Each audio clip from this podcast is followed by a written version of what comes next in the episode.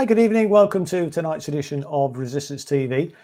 Tonight we're discussing how the rich get richer and destroy society. Um, despite a year of economic turmoil, there's been 24 extra billionaires in the UK, taking the total to, I think it's around 171 now.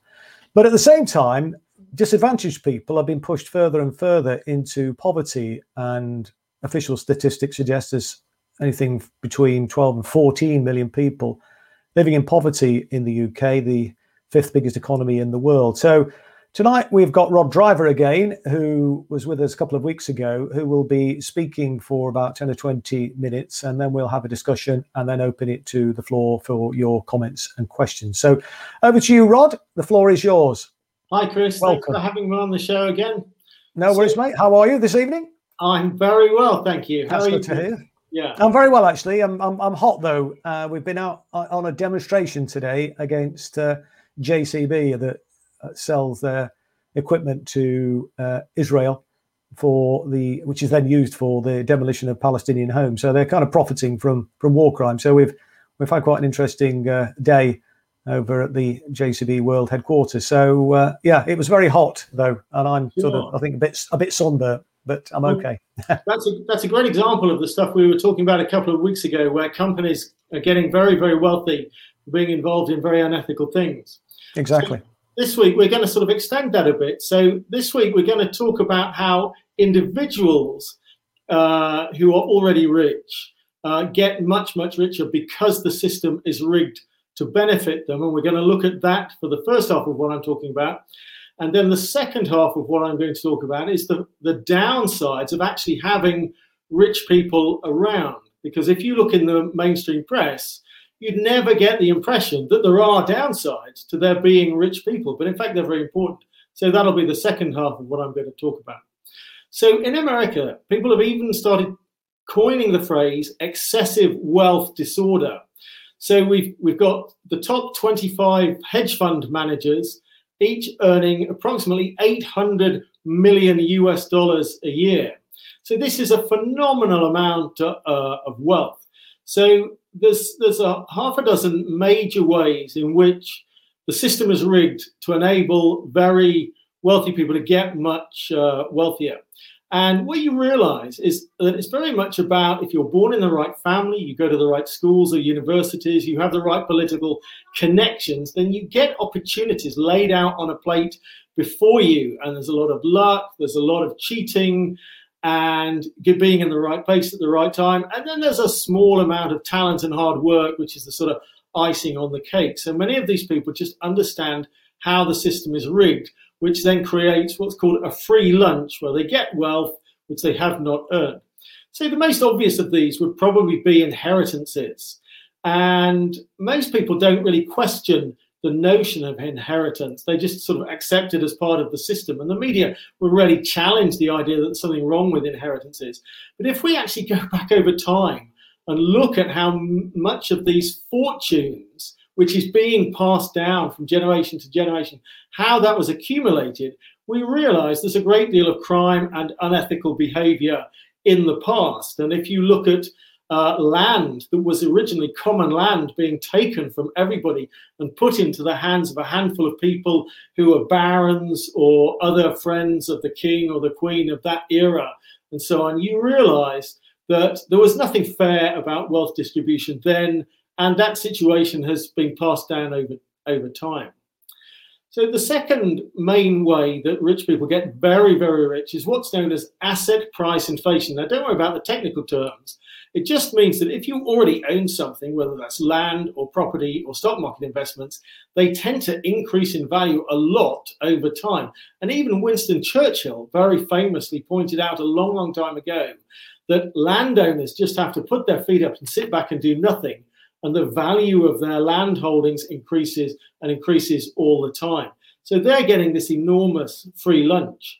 And we saw examples of other free lunches with, say, quantitative easing, where the government created lots of money to pump into the system to stabilize the banks after the financial crisis. The wealth of the richest thousand people doubled in approximately five years, whilst everybody else was struggling with austerity. And we've seen something fairly similar with the tech companies getting much, much richer during the coronavirus. And so the wealth of people who control these tech companies is now up into the hundreds of billions. So they are getting phenomenally wealthier without having to, to do anything. So if we look at, say, entrepreneurs, many people think that most people who are getting rich today are setting up their own businesses and they must be brilliant and they must be talented and they must be clever and so on. But in fact, in the latest research that I read, only approximately 4% of very rich people are in fact entrepreneurs. And even they probably don't deserve anything like all the wealth they have because uh, wealth and ideas are based on what you might call a pyramid of knowledge. So, going right back to the uh, ancient times where people invented maths, and then over the last few hundred years, people have developed computers, and then the US government has invested massively in technology and so on. What you realize is that any entrepreneur who comes along just adds that tiny little stone at the top of this vast pyramid of knowledge. So let's say you take a company like Google, they're incredibly wealthy. They, their wealth started from having the best search engine. But if they had never existed, lots of other people were writing very similar search engines at exactly the same time.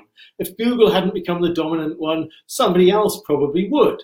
So there's no reason why they should become immensely wealthy just because their search engine has become the one that's successful. Similarly, there's some very famous case studies about Bill Gates, where you can see that he had lots and lots of advantages. He went to a computer club at his school, which was a very wealthy school, before anybody else had them.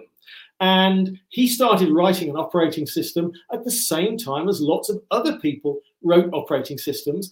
The consensus is that his was certainly not the best, but his mum had connections in IBM, and it was his software that got licensed by IBM and became the global standard, and he became uh, one of the world's richest um, people. So, a great amount of luck and good fortune and connections in terms of his success. And if he hadn't existed, if he hadn't written his operating system, somebody else would have written a very similar operating system, and they would have been used on desktop computers all over the world. So we have to recognize with a lot of entrepreneurs, their contribution to human society is actually incredibly small. We have to question why it is that they receive these vast rewards just for being the right person in the right place at the right time. So the vast majority of people who are considered extremely wealthy today actually earn their money either as financial professionals or as professionals in other industries. Many of them industries that are either completely dominant in their sector or that receive a great deal of assistance from government. And we talked about this last year. So the companies become very successful and very wealthy because of assistance from government. This then gets passed on to executives and to shareholders who receive these free lunches. And if you look at executive pay, it's basically become almost unlimited. It can be any number of, uh, of millions. And there was a study showing that the average top American executive was earning 400 times a typical worker. A few decades ago, that was only about 20 times as much. Well, executives haven't suddenly got much better. So they're able to earn or to receive, I'll stop using the word earn because that's what I'm sort of criticizing. They receive these immense pay packets simply because they sit on each other's remuneration committees and they understand that if one person can be given a huge package, then that person sitting on your committee will give you a huge pay increase and so on. And so the, uh, their pay just escalates and escalates all the time. And there's nothing that can actually limit uh, their, their pay. Um, so those are the main mechanisms by which individuals receive vast amounts of wealth that they haven't really uh, earned. Okay, now if that didn't harm the rest of us, you could say, well, okay, so what's the big deal? Um, but if you actually start to analyze what people with great wealth do, you start to realize it does have immense negative consequences for the rest of us. And so there's three areas I'm going to talk about today. In fact, there are lots and lots of other places where great inequality and great wealth does have um, uh, negative consequences for everyone else. But these are the three most obvious ones. So they are housing, and then the influence of politics and the influence on the media. So if we focus on housing, most people will be aware that, say, in London or the southeast of England, house prices have shot up astronomically. There's a lot of reasons for this, but one of the main reasons is that uh, uh, many of the new build properties are being sold to overseas investors, multimillionaires and billionaires from Russia, from China, and from the rest of the world. And so their value is determined by how much rich people will spend on them, not on how much local people will spend on them. So for a normal person, an ordinary person, uh, the, the amount uh, house price costs in London is now closer to 10 times uh, your earnings, which is a huge amount, and even more in uh, in some places. Whereas historically it was much less than that. So a great many people are now spending half of their income on either on a, a very expensive mortgage or on very expensive uh, rents. So when house prices go up, uh, anyone who's already got a house, they get a bit of a free lunch. The value of the house goes up. But anyone who doesn't already own a property, they find it harder to get on the property ladder or they pay more in, in rents. So, in fact, rising house prices is a direct transfer of wealth from the poorer half of the population to the richer half of the population. And what we are seeing is a sort of form of social cleansing where people are being moved out of their existing properties. So, new properties for very wealthy people can be built to replace them. So, there's less and less uh, housing for ordinary uh, people. So, this has consequences. So people either end up sharing a very small room, which some people do, or people move further and further out to be able to afford the properties. So then, if they're working in London, say they have to commute further, that costs more, uh, takes more energy. Your tickets are more expensive. It takes more time. You have more congestion, more stress, less time with your families. And if you've spent more on your tickets or on your petrol, less money to spend on other things, so a lower standard of living. So, in fact, it actually has lots and lots of knock on consequences for the rest of the economy. So, what we see in some parts of London is a sort of desert of wealth, so pockets of empty homes where nobody lives. The properties are just uh, left as investments. And in fact, there have been some very good case studies recently on uh, Silicon Valley in America, which has seen this problem where all the tech entrepreneurs who have millions to spend they bid up the price of the homes. They buy multiple properties in a street, and ordinary people are, you know, the the nurses, the the, the police, everybody else, the teachers. They have to commute further and further, so they've got a two-hour commute each way. And in fact, if people are trying to cram into a, a small property um, anywhere near the centre, they're sharing rooms. What they're finding now is lots of children at the local schools are actually um, homeless, so they're living in shelters and so on. So we're seeing lots and lots of um, consequences. So that's just in terms of the price of the homes.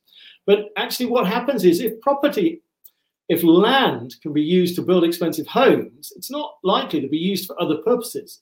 So councils have uh, an incentive to sell the city centre hospital, and that gets relocated out of the city centre, which is less convenient for everybody the, the land is then sold to property developers and so on.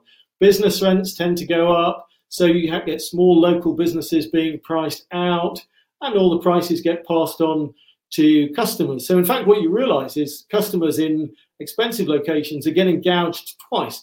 Not only is Starbucks trying to overcharge you for the coffee, but actually the people who own the land that Starbucks is renting are also trying to overcharge and make a quick buck. So, um, people are spending more and more money just on uh, on the basics. Um, so uh, last week when we were having our conversation, Chris asked a question about trickle down. So you can actually look to see if there's any evidence of uh, of trickle down. That is, if you tax rich people less, they'll invest. This is the theory. They'll invest, and, it, and it's win-win for everybody. But in fact, there is no evidence that it that it's a win for anybody else. So what we're seeing is inequality is now the highest it's been uh, for many, many years, and it's actually getting worse and worse. And there's no sign of it decreasing. Every all the policy decisions that are being taken seem to be making it uh, worse. And so you see more people queuing at food banks uh, and and so on. So so that's the the house price side of things. Then if we talk about how the rich distort politics, then I said last week that I think the most important phrase in human history is power corrupts. Now, extreme wealth is a form of power, it's a form of economic power that enables you to buy political power. And so wealthy individuals will lobby for policies that work for them. They want to cut taxes for the rich. They want fewer regulations for businesses. They want to privatize the hospitals and the schools.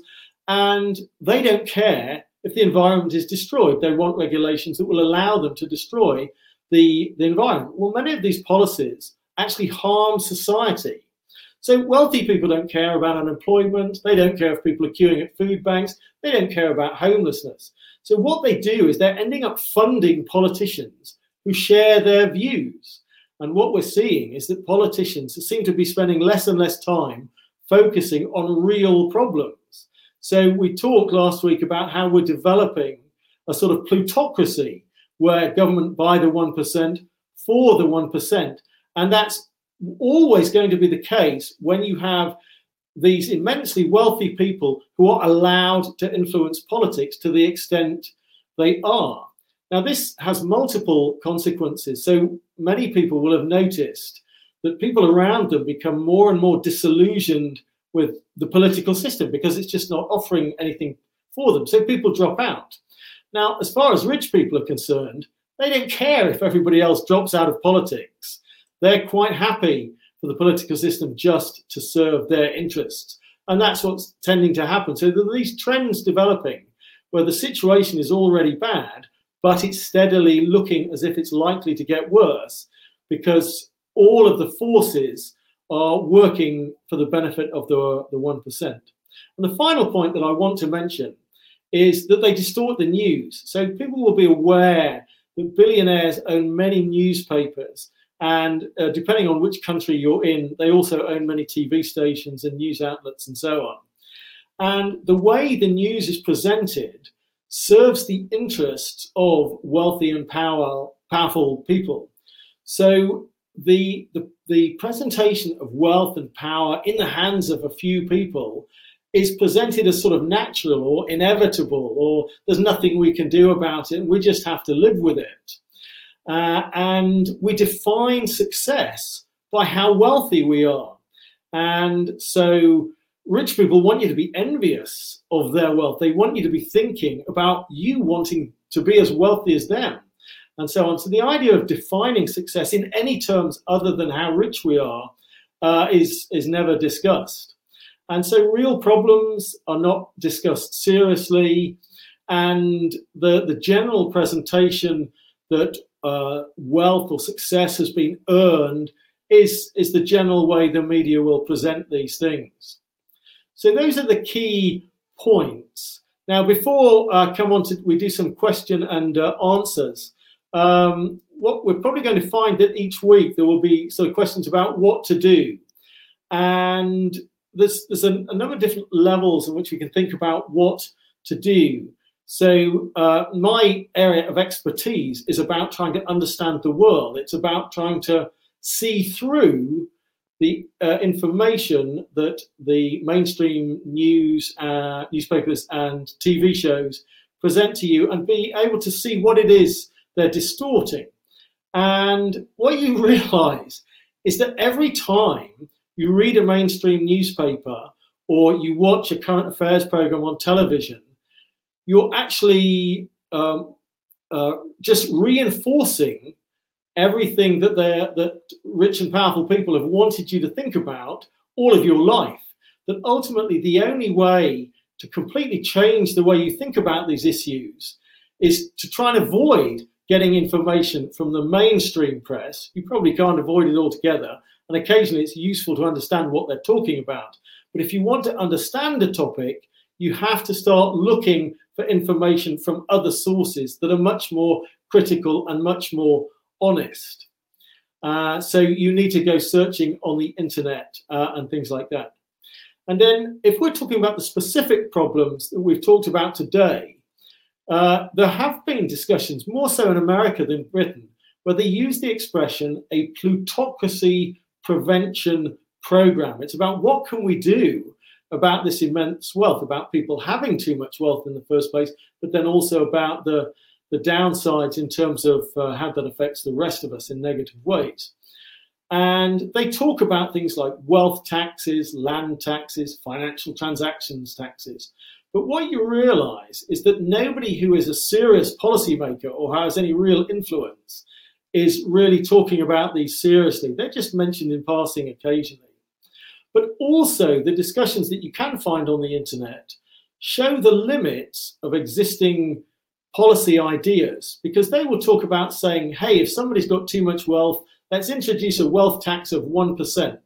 Well, if somebody's wealth has just increased $20 billion, which is the case for some of the richest Americans, taxing them 1% on their wealth isn't going to make any difference. Their wealth will still skyrocket, but a tiny bit slower. So we actually have to recognize that we need all options on the table.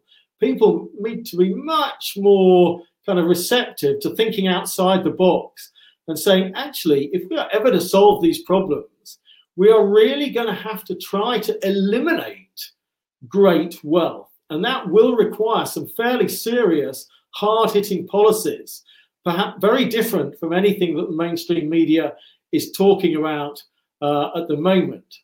Uh, so if, if I'm talking about housing, uh, and just, just to get people's minds working, I often say to people, have you ever considered the possibility that we have a law that says you cannot own a second property? That means British people owning a second property abroad or people overseas owning a second property in the UK. Now, the vast majority of people I talk to have never considered that. They consider that too extreme. But in fact, the existing policy where billionaires from Russia and China and anywhere else can buy as many properties as they want anywhere in the world, that's an extreme policy. And that's what's having negative consequences for us. And there are bigger picture implications. If, we, if rich people are just able to buy more and more properties, uh, then you're devoting a huge amount of resources, energy, and so on to building properties that are never used. And we have to think seriously about what we're going to do about issues like global warming and so on. So the whole nature of the debate uh, needs to, to completely change, to be much more critical and to be much more questioning and so my, my final kind of recommendation before we get onto the Q&A is to say the one thing people need to take away from this is to question everything. And that applies to everything I say too, of course. You know, don't just take my word for it. Try and understand these things and research it and think about it yourselves. But never take anything for granted. Don't just question literally what people are saying. Think about what are the unstated assumptions that underpin what people are saying. Because what you realize is there are lots of assumptions that never go challenged, but we need to challenge them. Um, okay, so I think I've probably spoken for long enough. No, there. no, that's uh, yeah, no, thanks, thanks very much indeed, Rob. That's uh, really uh, fascinating. I mean, uh, obviously, you hear from the media whenever there's any talk about uh, bringing them into line about the importance of a free press. I mean, we even had this over over Leveson. I mean, what, what's your thoughts in relation to that? Um, so uh, I think a free press is incredibly important. And the problem at the moment is that probably most people who are within the mainstream press believe they operate in a in a fairly main uh, in a fairly free press, but the the freedom is has to be something that's on a, a slightly deeper level. So it's about what academics would call ideology. It's about what people believe. And you have to be free to think all sorts of different ideas. You have to be free to think the unthinkable. And at the moment, what purports to be a free press uh, thinks in very, very narrow terms. And we're, we're going to talk about the media and propaganda more specifically in, in later uh, sessions. But I, I think um, we're, we're close to having a free press. But what you notice in the last couple of years is that if you say the wrong thing about the wrong subject, and most notably, as you're well aware, Chris, this will include Israel, but it will also include include um, U.S. military policy. Uh, if you look at what's happened to Julian Assange, it also includes things like um, Syria that if you say the wrong things, suddenly the mainstream media and various other organizations too just pile on saying that you're an enemy of the state and, and all sorts of things. And we'll, we'll talk about that in a lot more detail. And that the media are not as free as they would like to believe and as I would like them to be. And there needs to be a complete kind of change of mindset in terms of the range of ideas that the media are prepared to consider. And we see alternative news outlets, and Resistance TV is a great example where people who have completely different ideas get interviewed, and the range of ideas that are expressed within the alternative media is much um, much broader. Uh, and I hope over time that will continue. And if we're lucky, some of this might start to um, filter into the mainstream. But as things stand at the moment, I actually see the mainstream press slightly heading in the opposite direction. Yeah. That it's been a steady trend which um, probably culminated in um, the intelligence services destroying the computers of The Guardian, where the mainstream media have become much, much less critical on many important issues, particularly national security issues. And so I don't see any signs in the immediate future of the mainstream press doing what they should really be doing, which is to hold the most powerful uh, people to account. Well, aren't they the uh, advocates for the those powerful billionaire class? Yes. So, so are they ever are they ever going to do what you suggest? Well, so I don't think they ever will. And it's always very interesting having conversations with individual mainstream journalists because they will they will uh, sort of shout till they're blue in the face that they're completely independent and nobody tells them what to say. And of course, Noam Chomsky very famously pointed out to Andrew mm. Marr that uh, if Andrew Marr believed anything other than what he believes, then he wouldn't be in the job he's he's in now. And so the uh, the mainstream press have quite a powerful recruitment system, quite a powerful filtering system to uh, to limit the range of ideas that is considered um, acceptable. So uh, it's it's hard to see why the mainstream press would change dramatically in the uh, foreseeable future. Uh, so we'll we'll just have to see. It, it, may be that we just need a lot more alternative media, uh, and eventually, if the alternative media is talking about things more and more critically, I think it becomes harder and harder for the mainstream media to completely ignore it.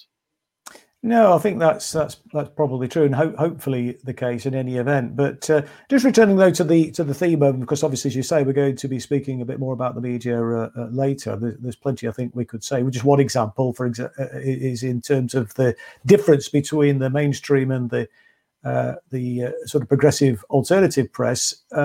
just a small anecdotal issue relating to how my case against the Labour Party was reported when I took the Labour Party to the High Court when they unlawfully suspended me, and the, the High Court ruled that I had been unlawfully suspended, and therefore I defeated the Labour Party on that point. But the way the all the mainstream media reported that was that I'd lost that case, and it was only the alternative media like uh, the Canary, Skwawkbox, and uh, uh, Electronic Intifada, etc., who who had a, a completely alternative uh, uh, viewpoint, uh, which is really interesting. Uh, it, uh, it, was literally 180 degrees opposite to, to what the mainstream, all of the mainstream media had been saying. And I think there's a degree of groupthink, isn't there, in the in the media? But as I say, I think that's perhaps something we'll come on to uh, when we when we discuss that in a later edition. But just in terms of the genesis of this of this situation that we have at the moment with the huge growth in billionaires where do you put the genesis of that? Is it the Margaret Thatcher's Big Bang of the financial services, you know, the deregulation of the financial services, or is it later with Gordon Brown, Ed Balls and company, or is it a combination? Was that just a continuation of the the Thatcher revolution that started in 1986? So, so my own take on it is that since Margaret Thatcher in Britain and Ronald Reagan in America, which is at approximately the same time, there's been a very, very deliberate set of policies um, for political parties to work in the interests of um, the of big companies, but also very wealthy people. And um, I think if you sort of look at inequality data, there's, there's a you've got a nice simple kind of graph for inequality. So um, uh, in the year 1900, you had a small number of people with immense wealth, and everybody else was very, very poor. And that situation improved and improved and improved up to approximately 1970. And the situation is the same in America and uh, and in Britain. And inequality was at its lowest approximately around about 1970. And then under first Thatcher and then Blair and then more recently under the Conservatives, you can see that under Thatcher, inequality rockets again. So great wealth starts to be concentrated back into the hands of a small number of people. Under Tony Blair, nothing that Thatcher had done particularly in that sense, in the sense of making rich people rich, was reversed, but inequality stayed level ish. So he was still completely in bed with the rich and big business. Uh, and they were doing all these public private partnerships and all sorts of other things that ended up being free lunches for businesses. They were also doing some things that helped ordinary people and poor people somewhat, but inequality stayed level. And then once the Conservatives got in, back into power, inequality rocketed uh, again. And it, it now is right back to the level that we saw about a century ago. So I think you can lay the blame squarely at, at sort of both parties that quite self evidently, the Tories, whatever they might have been historically, but quite clearly now, they are simply the party of the rich and powerful and of big business. But unfortunately, starting with Tony Blair, they also became a party of big business and a party of the rich and the powerful. And um, I think it's a real shame the way politics has gone in Britain that to my way of thinking, it's slightly mirrored politics in America. So I often think it's easier to analyze a system if you're not too close to it. So if we look at the American system, you can see that on the policies that really matter, so that's foreign policy, that's wars and so on, overthrowing governments overseas, but also about whether or not a government is in bed with the financiers and big companies, there's almost nothing between the two main parties in America. Well, now Britain is remarkably similar. On foreign policy, um, there's, there's, it's indistinguishable. You know, it's uh, very gung ho, very militaristic, but also in terms of being in bed with big business. I see actually nothing to distinguish the, the two main parties. No. And when you say the two main parties, though, Rod, I mean, I think we should make a distinction between the grassroots membership and the parliamentary Labour Party and perhaps the, the bureaucrats in the uh, head office and so on, because I think there is a difference. So certainly, that was a, a, much more marked difference when Jeremy Corbyn became the leader, and we all know what happened there. Um, but there's a question on screen there from Natalie uh, Strecker who's saying, "Do you think uh, any of this, any of what we've been talking about in terms of the challenges uh, to, uh, you know, create a better society, alternative society, as I think you and I would like to see, any of that uh, be achieved through our current political system, or without or do we need a revolution? Basically, you know, is essentially I think Natalie's question. What do you think to that? I mean, do we need a revolution? Well, so I, I, I think that's the question that we all need to be asking ourselves about what is the best way forward from this point. And, and I think it's probably going to require different groups of people all working in probably in slightly uh, in similar directions, but not necessarily with the same kind of exact uh, sort of goals in mind.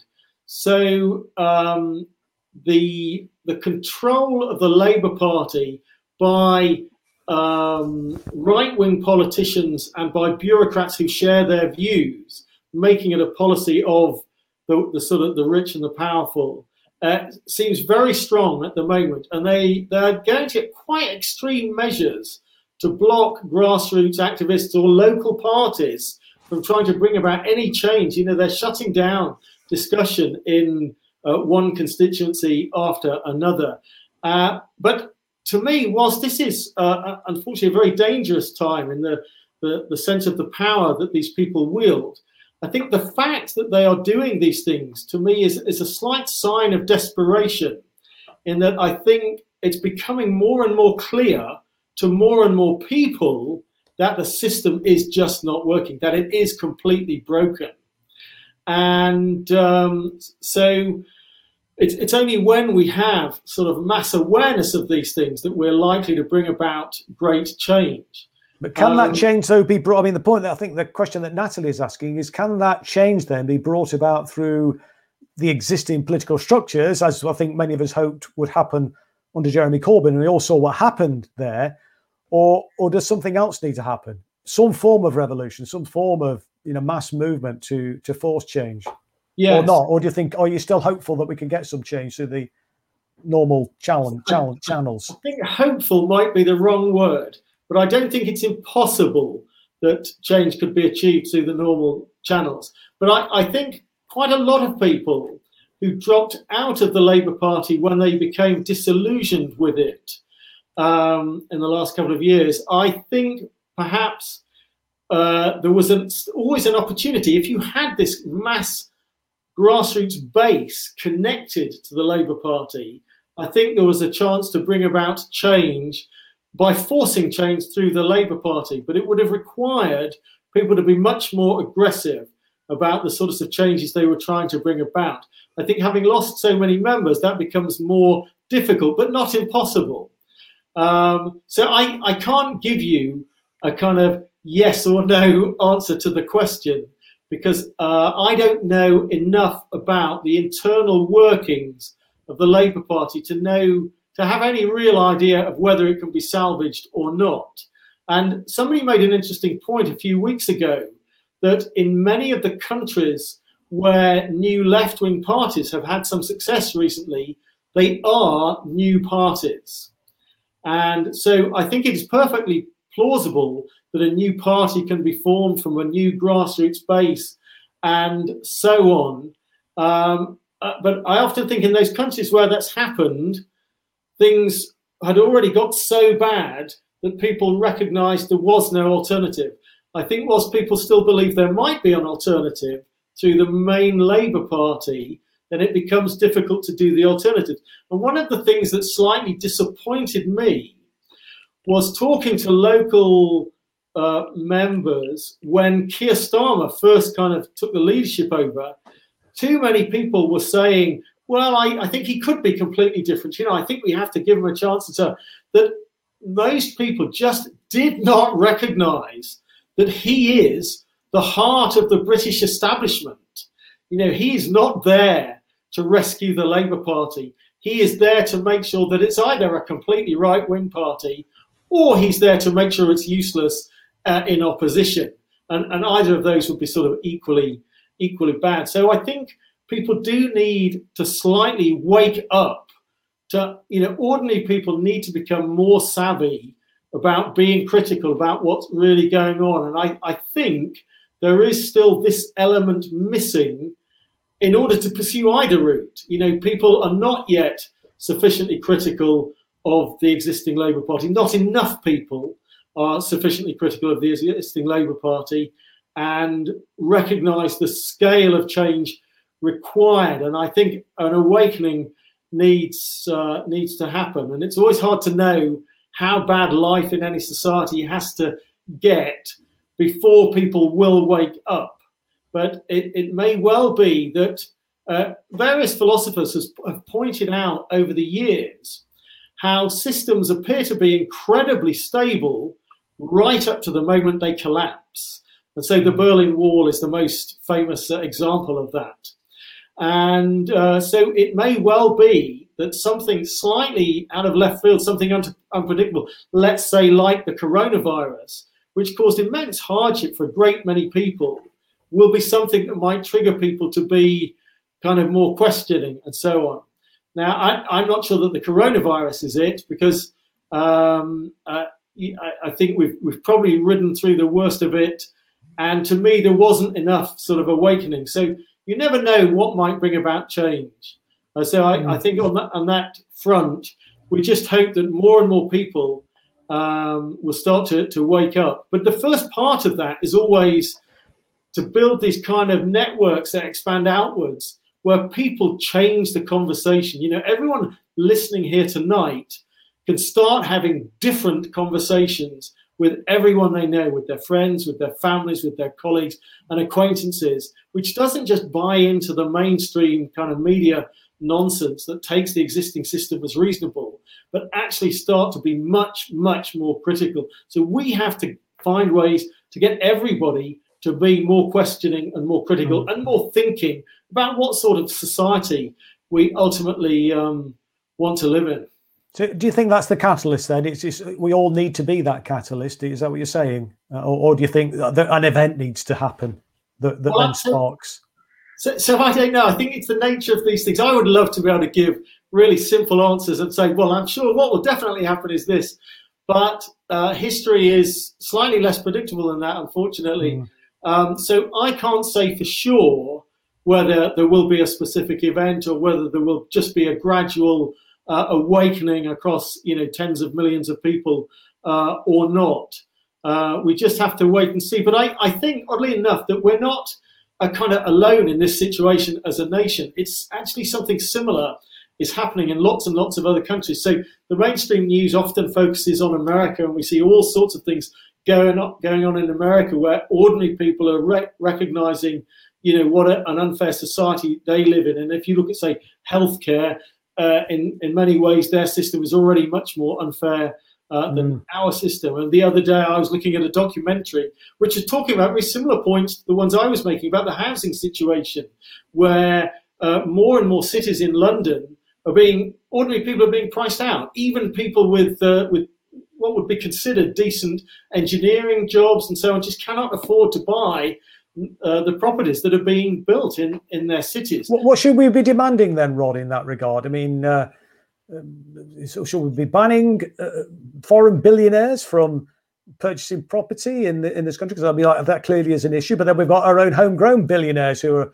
who are making a killing out of the property market. What, what what's the solution there? Do you think to that that we should be That's, demanding? I think, I think the housing thing is sort of multi-layered. So, firstly, people have to understand that there are downsides to the presence of very rich people.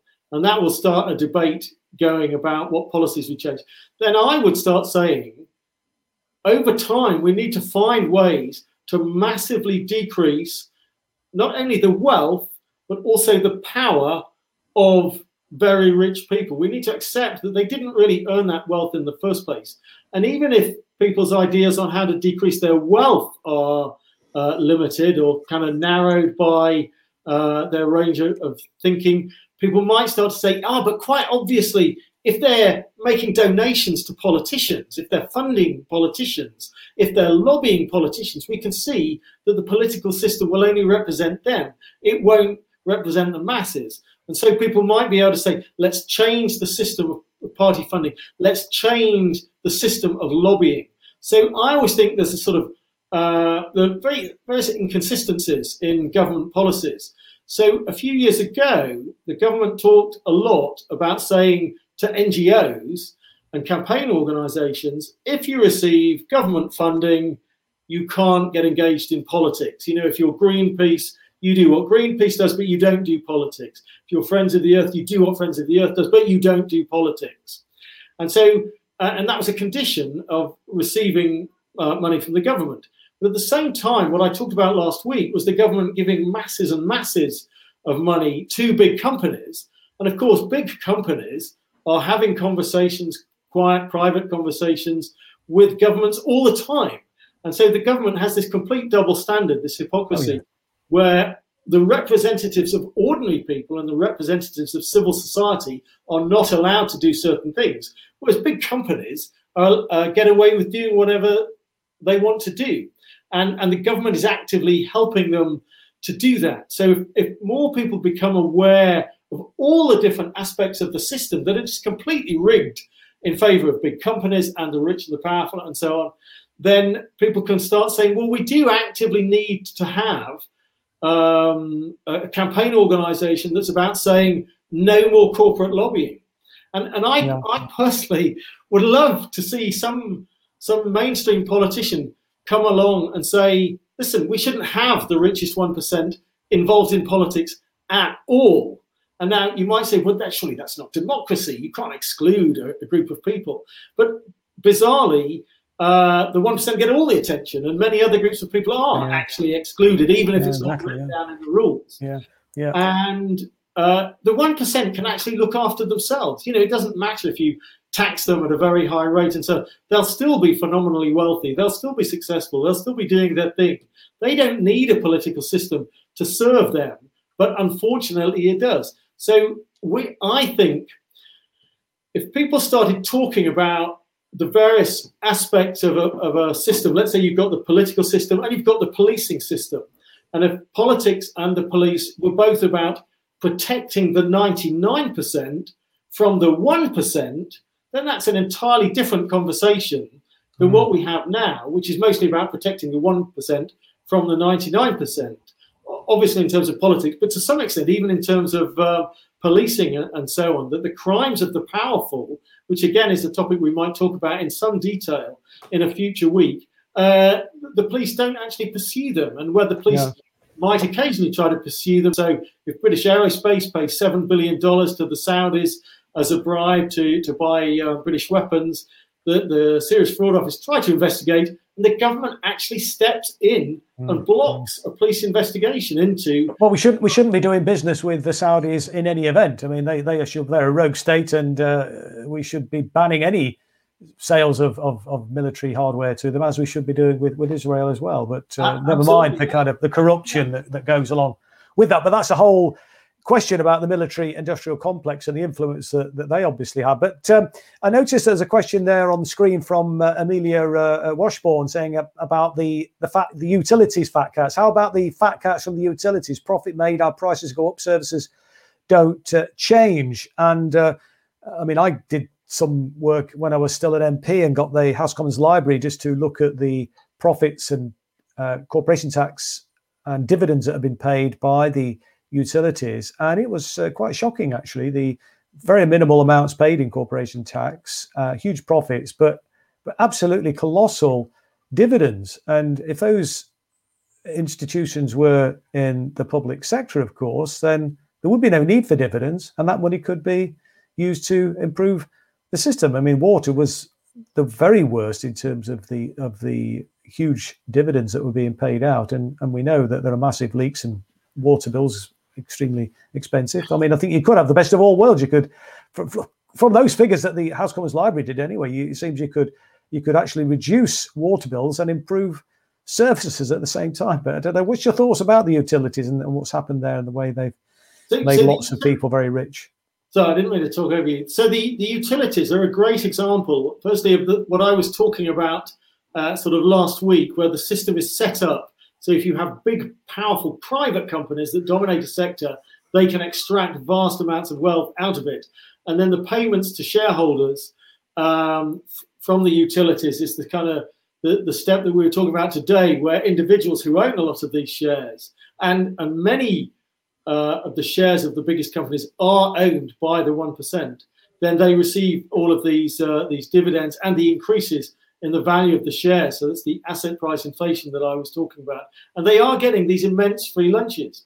And my own view uh, is similar to there's an American economist, if people have never heard of him, he's very well worth reading. I consider him to be the best economist in the world. His name is Michael Hudson.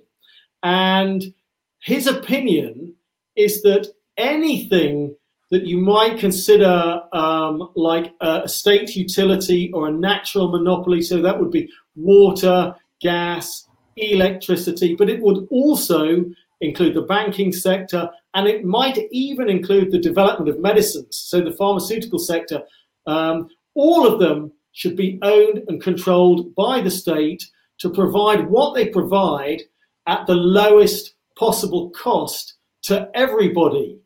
And he makes an interesting, uh, he has an interesting discussion about the history of kind of economic ideas. And he says that 130 years ago or, or earlier, up until about 130 years ago, every economist, whether it was Karl Marx or Adam Smith, the whole spectrum, they all recognized that you must not put these giant uh, businesses into private hands because uh, private owners will just find ways to abuse their power to extract more and more wealth from each of those uh, utilities. You have to keep them all in public hands to provide whatever they're they're providing. So it's the water, it's the electricity, it's the, the financial services, if it's the banking sector, at the lowest possible cost. So there's no um, excess profits to be made. There's no giant payouts to shareholders, and the whole economy then runs fantastically well. And the same would apply to the the health service. So uh, we have uh, a national health service that we can rightly be proud of that the government at the moment is actively demolishing in order to, to gradually privatize it a bit at a time. And that should also be a utility that is available very, very cheaply to everybody. Once you privatize it, the private owners will find ever more complex ways to extract more and more wealth from those systems, and the cost to everybody else goes up.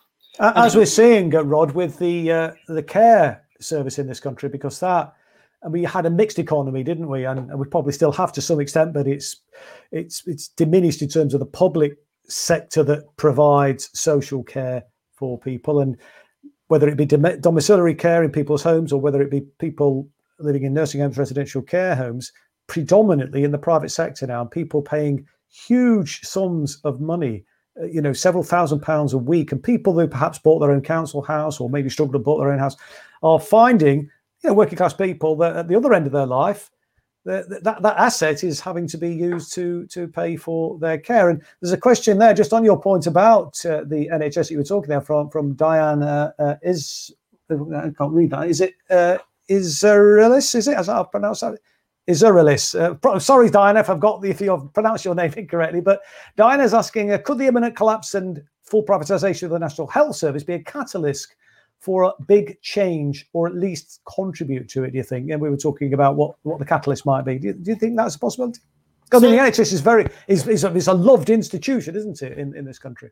Yes. So I, I do think that um, people are sort of switching on to the fact that although the government have been doing it kind of stealthily uh, mm. over many years and in little bits and pieces here, that suddenly there's a rapid change going on with uh, GP surgeries and so on, that more people are starting to, to become aware that, uh, as you say, this prized institution is going to be handed over to, to private uh, companies and it, it's very much an attempt at what you might call the Americanization of the healthcare system. And every analysis by anybody who's serious at studying the healthcare system says you absolutely do not want to Americanize your healthcare system.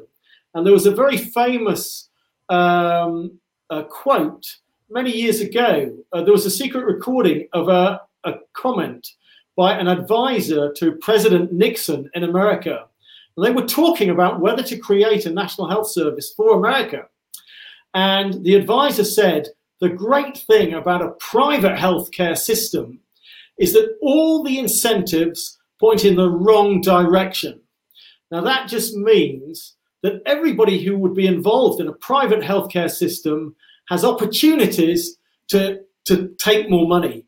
So the doctors can take more money, the insurance companies can take more money, the hospitals can take more money, the drug companies can take more money, and the price just goes through the roof to ordinary users. And the whole system can never ever work uh, properly like a properly funded NHS can.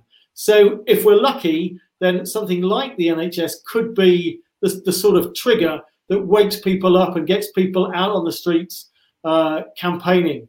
But yeah, uh, this is where I think the uh, you know the Labour Party in Parliament uh, has been sadly lacking really because there's been no real proper leadership there. I mean, I think this has should have been front and centre and sort of really been highlighting. And there's been some effort to do that, but nowhere near enough. And they should. I mean, this is one of the things with Jeremy, of course, uh, which we were hoping, you know, in terms of creating a mass movement, a social movement, that they could have taken that struggle from Parliament onto the streets and back again. And I think that would have been, uh, you know, uh, sort of uh, in that circle would have been, would have, been a, would have sort of been a very elegant way, I think, of of trying to raise some of these issues. But just on the point about insurance, though, uh, Rod, and what's your thoughts about insurance in general? We we take it. I mean, we think it's well, I think most of us probably in this country would see an American style insurance system for you know healthcare as anathema.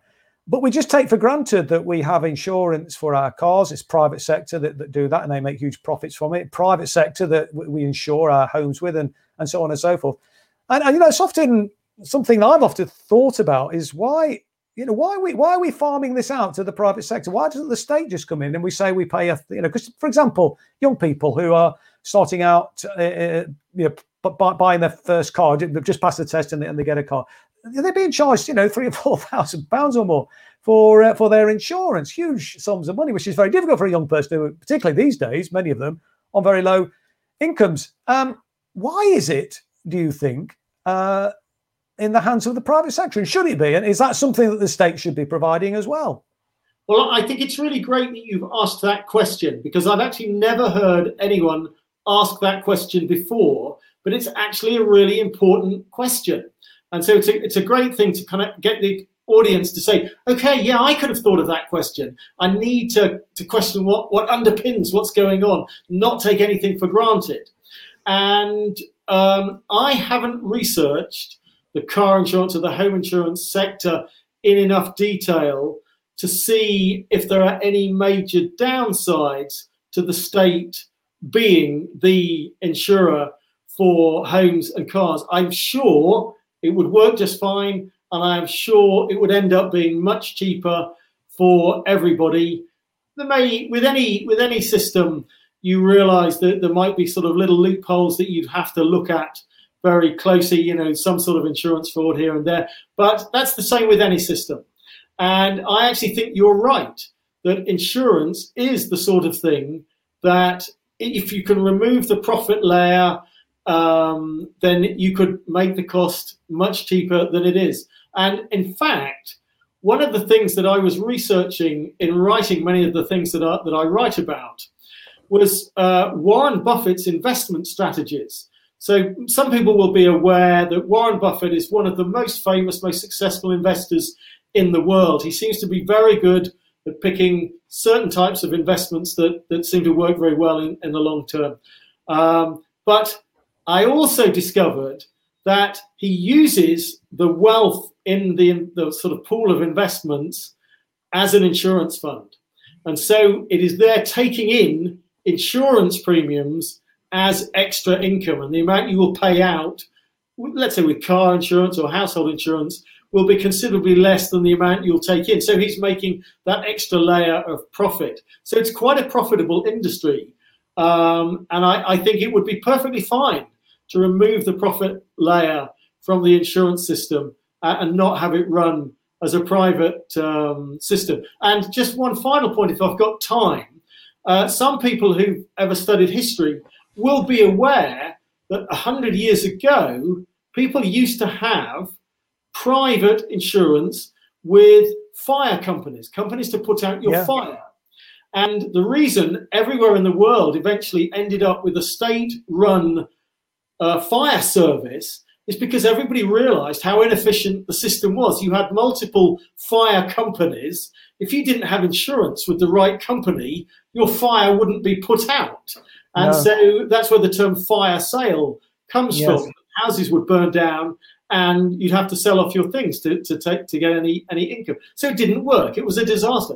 So we have examples historically of where private insurance doesn't actually work very well. And it may well be the case that we can improve the car and the home insurance system by having a nationally run. Well, well, here's a challenge then, Rod. I mean, we are going to do this series uh, with you, and maybe that's one that you could perhaps have a think about, and we could we could have a a, program devoted to that because I think there'd be a lot of interest in that. I mean, particularly on these points, just as I've mentioned, for example, car insurance for young uh, people, and there are many other examples of that, and people being ripped off and so on. I mean, there's been something, hasn't there, about uh, some legislation which is going to stop insurance companies from penalising uh, long-standing customers. Uh, I mean, I was a victim of that actually. I mean, I'd been with the same insurance company for about 20 odd years, never bothered to kind of look and check. then I had my bicycle stolen out of the shed. Actually, the, the people that stole my bicycles did us a favour because we then shopped around and I was paying £700 for my insurance, and we got the same insurance for £100 and two brand new bicycles. So we were actually served a, uh, uh, you know, usefully uh, by the by the the people who, who, who nicked our bikes on that occasion but I mean, I also make the point that you know people wouldn't be stealing bicycles if we could just you know, eradicate poverty. If people had enough money in their pockets, then they wouldn't be looking around to to steal other people's uh, belongings. But uh, anyway, that's uh, another issue. But that's one that you could maybe uh, look at in the future. But we are out of time. In fact, we've just gone about thirty seconds over time. Thanks again, Rod, for an absolutely uh, brilliant and fascinating uh, discussion this evening. I think it certainly whetted the appetite of our audience and uh, as I say, let's come back to this uh, issue about insurance as one of the series of programs that we will be doing with you. As I think I've said to uh, viewers, we're going to be having Rod on a regular uh, basis now. Rod is our resident uh, academic who's speaking on a range of different topics. I hope you found it fascinating and interesting this evening, as I have. Thank you again, Rod, for joining us this evening. Really appreciate that. Please join us again next week at the same time, 7 p.m. on Wednesday. look forward to seeing you then. Thank you for watching and good night. Thank you.